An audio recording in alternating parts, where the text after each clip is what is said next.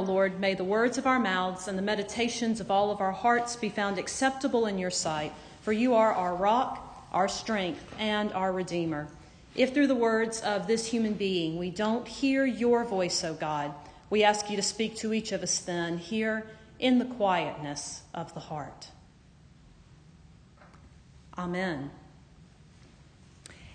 As we uh, prepare to dig a little more deeply into Paul's first letter to the Corinthians, I want to ask you to think about something this morning that'll be serve as sort of a metaphor for us today. I want you to think about a movie that you like to watch over and over again. Or perhaps, if you're not a movie watcher, think of a TV show that you can sit down with and pull up your streaming service that you like to watch over and over and you never get tired of seeing the reruns. Or if you're not one, if you don't own a television or a computer, you prefer to read, I want you to think about a beloved book that you've read, a book that you like to pick up, even if it's just once a year, and read it once again. Think of something that has a special place in your heart that you never tire of watching or reading or being exposed to over and over again. This is the thing. When we watch that movie or that TV show or read that book for that first time, we're often so caught up in figuring out what's going to happen next. We're caught up in the details of the plot, how things are going to work out. Then we get to the end, and when we know the ending and we say, wow, that was really good, we often want to go back and see how we got there. We may want to watch that movie again to see what we ignored maybe before or didn't see because we were so worried about how to get to the end. And the same with that book. Especially we see this with mystery novels. If you read a mystery novel or you watch an action thriller of some sort, you wonder where's the twist going to be and where are things going to change up. And then you get to the end and you say, well, how did it get there? And you go back and you watch again at some point. Well, moving into this reading of today uh, that from Paul, what we discover is that Paul is somebody who knew the story of Scripture. The Old Te- what we have is our Old Testament now. Paul was exposed to that. He grew up hearing it, learning it. He was very well educated in the church and in the teachings of the church. He was very well educated. He had a lot of knowledge that was poured out uh, into him. He knew the plot. He knew he followed the story. But then something changed. The end of the story came, the culmination of everything he had learned about the Messiah coming, salvation coming to the world. And even though he didn't know how it was going to play out, when he encountered, when he was Saul of Tarsus and he encountered Jesus on the road to Damascus, or rather, Jesus encountered him, a vision of great light, a, vision of great light that changed Paul's life forever and changed his name. When that moment, everything for him changed, and he knew the ending of the story he had been learning his whole life. Everything came together in Jesus Christ. And so now he knows the ending, and he can look back at all these things he's learned over, over his life, all these things that date back centuries about the God who created us and loved us and called us by name, and it all starts to make sense. Well, all of that starts to make sense, friends, in what Paul says to us in verses 1 and 2 about the cross of Jesus Christ being the end of the story that he had heard all of his life. Look with me again in verses 1 and 2. He's lovingly addressing his audience, the congregation in Corinth, when he says, When I came to you, brothers and sisters, I did not come proclaiming the mystery of God to you in lofty words or wisdom, for I decided to know nothing among you except Jesus Christ and him crucified. Paul is saying all these things I've learned, all these, all these philosophy debates I've been in, all of this theological training, all of these things that I learned growing up as a devout Jew and as a Roman citizen, all of these things do not compare. The lofty language that I've learned, the ways to talk and communicate, none of them compare to what we have in the cross of Jesus Christ. And when Paul is thinking about this and he's looking back over, he can absorb more of what he has studied over the years because he knows the ending of the story. He knows that Jesus Christ crucified is everything that he needs. And this is something he's trying to teach to a very intellectual, a very academic community. And let me just be very clear. We need to study, we need to use the gifts of reason that God gave us. We need to dig more deeply, theologically and philosophically, into what we are studying and what we are learning. And at the same time, we must also forget the simplicity of the message, which is that Jesus Christ has come, Jesus Christ is risen, and he will come again. And everything for Paul and for us changes when we give our lives over to Christ and sacrifice as he gave his life so lovingly for us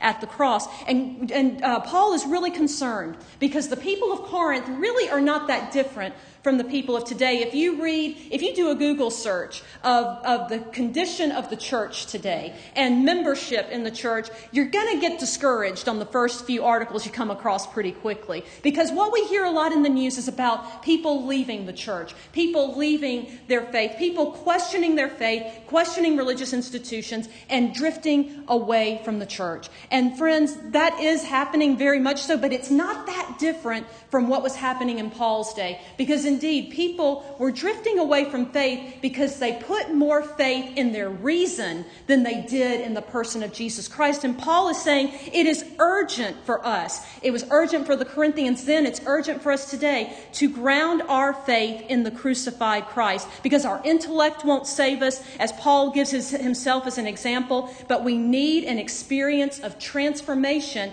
by God's Spirit to, uh, to have all that we need. Look with me again in verses 3 through 5. Paul says, I came to you in weakness and in fear and in much trembling. This is the same guy who spoke with confidence. This is a guy who's trained in all of, the, in all of these matters of intellect, and he is fearful. He is saying, I am weak in light of the power of God, and so it is with us. He says in verse 4, My speech and proclamation, it's not about what I say with plausible words of wisdom, but a demonstration of the Spirit and of power. Paul wants so desperately to be that empty water bottle that we had at the children's sermon so that God's Spirit can fill him. He doesn't want to, for people to listen to who he is, he wants them to encounter who Jesus is with his words. And that begins with an experience with the crucified Christ. And he wants for the church to have that same experience, the same, uh, the same experience that he desires for us to have today. So he sets that up for us and says, This is what matters.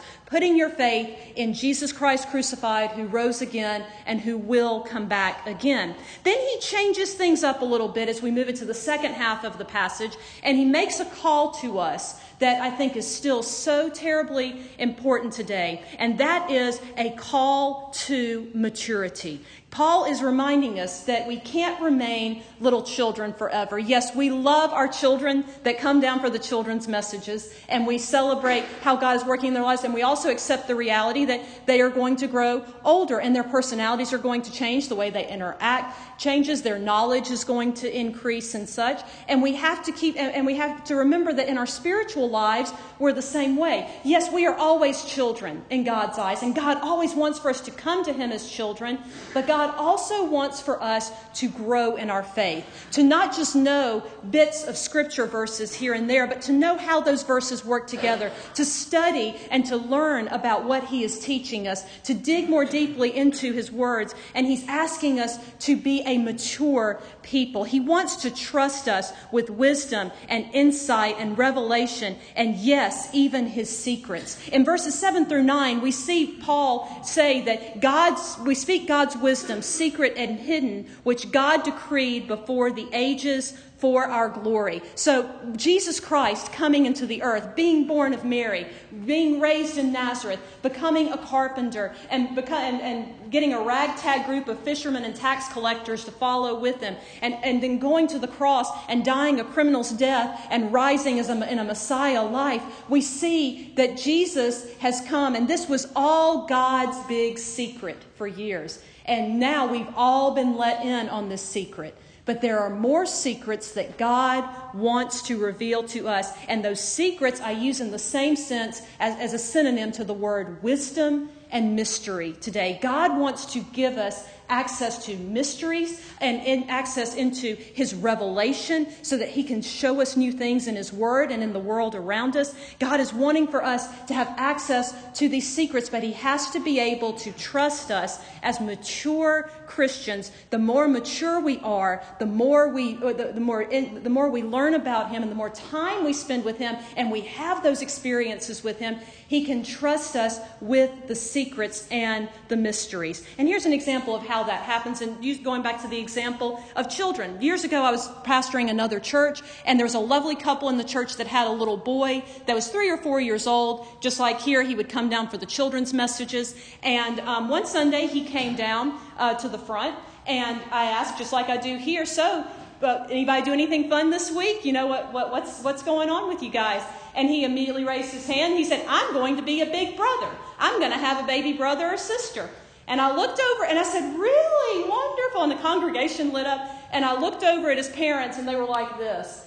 They had told him, thinking that he could keep a secret at the age of three or four. And afterwards, they said, We've been trying so hard to do this right and to tell him at the right time. And we wanted to tell him before we told everybody else. They thought all of this through and they said, But we should never have given a secret to a three or a four year old. And I said, Well, this is the best secret we could have heard today. And, uh, and, and they were very careful about what they said to him after that. But it's the same way. I love our little brothers and sisters who are in children's church right now, but if one of us told them a secret, they would probably announce it down here. And there's something about that that we just don't want to hold news in sometime, the secrets of God's Word. And God does want for us to share the revelation we get. But just like the little the, the children, you have to get to a certain age, you have to reach a certain age before you understand what it means to keep a secret, what it means to understand something, to understand a mystery. And God wants to be able to trust us with His secrets, with His wisdom, with the mysteries, with, with, with new mysteries of life. But we have to, we, we have to be mature. We can't just be a, a church that quotes one or two scriptures. We have to be a church that walks with Him, that learns from Him, that lives with Him. And that happens in our, not just our personal study time, but in the ways that we grow together in groups in the church, how we grow together in our relationships, and in the ways that we learn from things outside of the church as well. And what Paul goes on to say as he, as he continues on this, and he continues in verses 9, 7, 8, 9, and continuing, talking about maturity, talking about the secrets and the revelation. And this is the thing, friends, there, we, we hear the phrase a lot that there are some things we're not going to understand this side of heaven. There are some mysteries and questions that we're not going to have answered in this life. But when we stand face to face with Jesus, a lot of that will be revealed. Believe me, I've got a list of questions I want to ask Jesus one day about why my dog behaves the way that he does. I'm sure you've got similar questions about just everyday life and about bigger things as well that you want to ask Jesus about when that day comes. And some things we have to wait till glory land. But the truth is, and this is something I think is so important that we overlook in the church, God wants to reveal mysteries to us now. God wants to answer some of these questions that we have with His wisdom. The problem is, we often go searching with our own intellect for those answers, and we discard and we don't, and we push aside Jesus Christ crucified. Jesus Christ crucified is the lens through which we must read everything. It's the foundation on which we must live our lives. And when we get caught up in our own intellect, when we get caught up in our own reason, and we forget about Jesus, that's when we find ourselves in trouble. It's relationship with Him that transforms us, it's relationship with Him that reveals those secrets. Because not only does God want for us to keep and safeguard His revelation and His secrets, God also wants to keep and safeguard us. When I use that word keeping, that's a, I'm using the old Hebrew sense of that word where we, that we encounter in the Psalms when the, uh, when the psalmist says, He who keeps Israel will neither slumber nor sleep. When you are kept, that's being guarded, that's being surrounded, that's being held by God Almighty. And He wants to hold us, He wants to teach us, He wants to reveal things to us as we look back over the scriptures and over our lives and over our world. And because we know what the ending is, friends, we don't have to fear the ending of this earthly life. We don't have to uh, wonder about the ending of God's story. We have the ending of the story story, Christ is with us. He has been raised from the dead, and we have all that we need in Him. And so, as we move into this week, I want for you to start dreaming with me a little bit.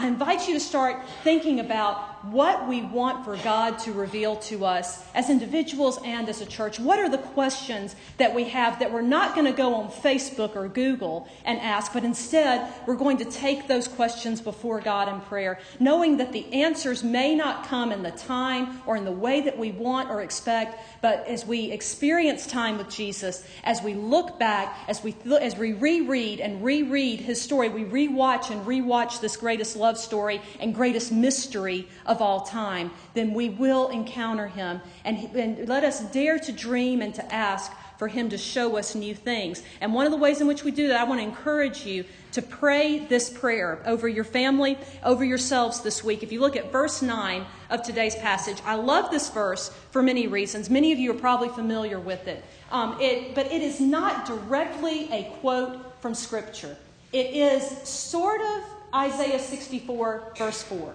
But Paul has put his own spin on it. And that's what happens when we study God's Word, friends. We learn it, we learn the words on the page, but then as we ask God to teach us more about them, it begins to take shape in our lives. We begin to see deeper revelations and deeper truths. And so Paul takes that scripture and then translates it for us in a new way, which is this in verse 9 No eye has seen, nor ear heard, nor the human heart conceived what God has prepared for those who love him. No eye has seen, no ear has heard, nor the heart even conceived what God has prepared for those who love him. I want to encourage you to pray this over our church, pray this over your family, Pray this over yourselves because what we are inviting God to do here is say, God, we want something we've never heard of, never seen before. Our heart can't even begin to think of it. That's what we want to see that you have in store for my family, for me, for, uh, for my community and my church. You can apply this to so many different ways.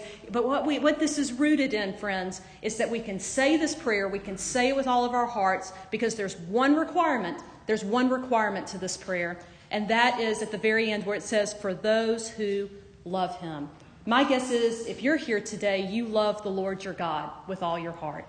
And so I invite you to stand in that love and dare to ask him to give us his secrets, to keep his secrets with us, and to keep us in his secret place as we grow, as we mature, as we learn. Let us be the secret keepers through which God will reveal the greatest things that the world has seen. Let it be so to the glory of the Father and the Son and the Holy Spirit, blessed three in one, now and forever.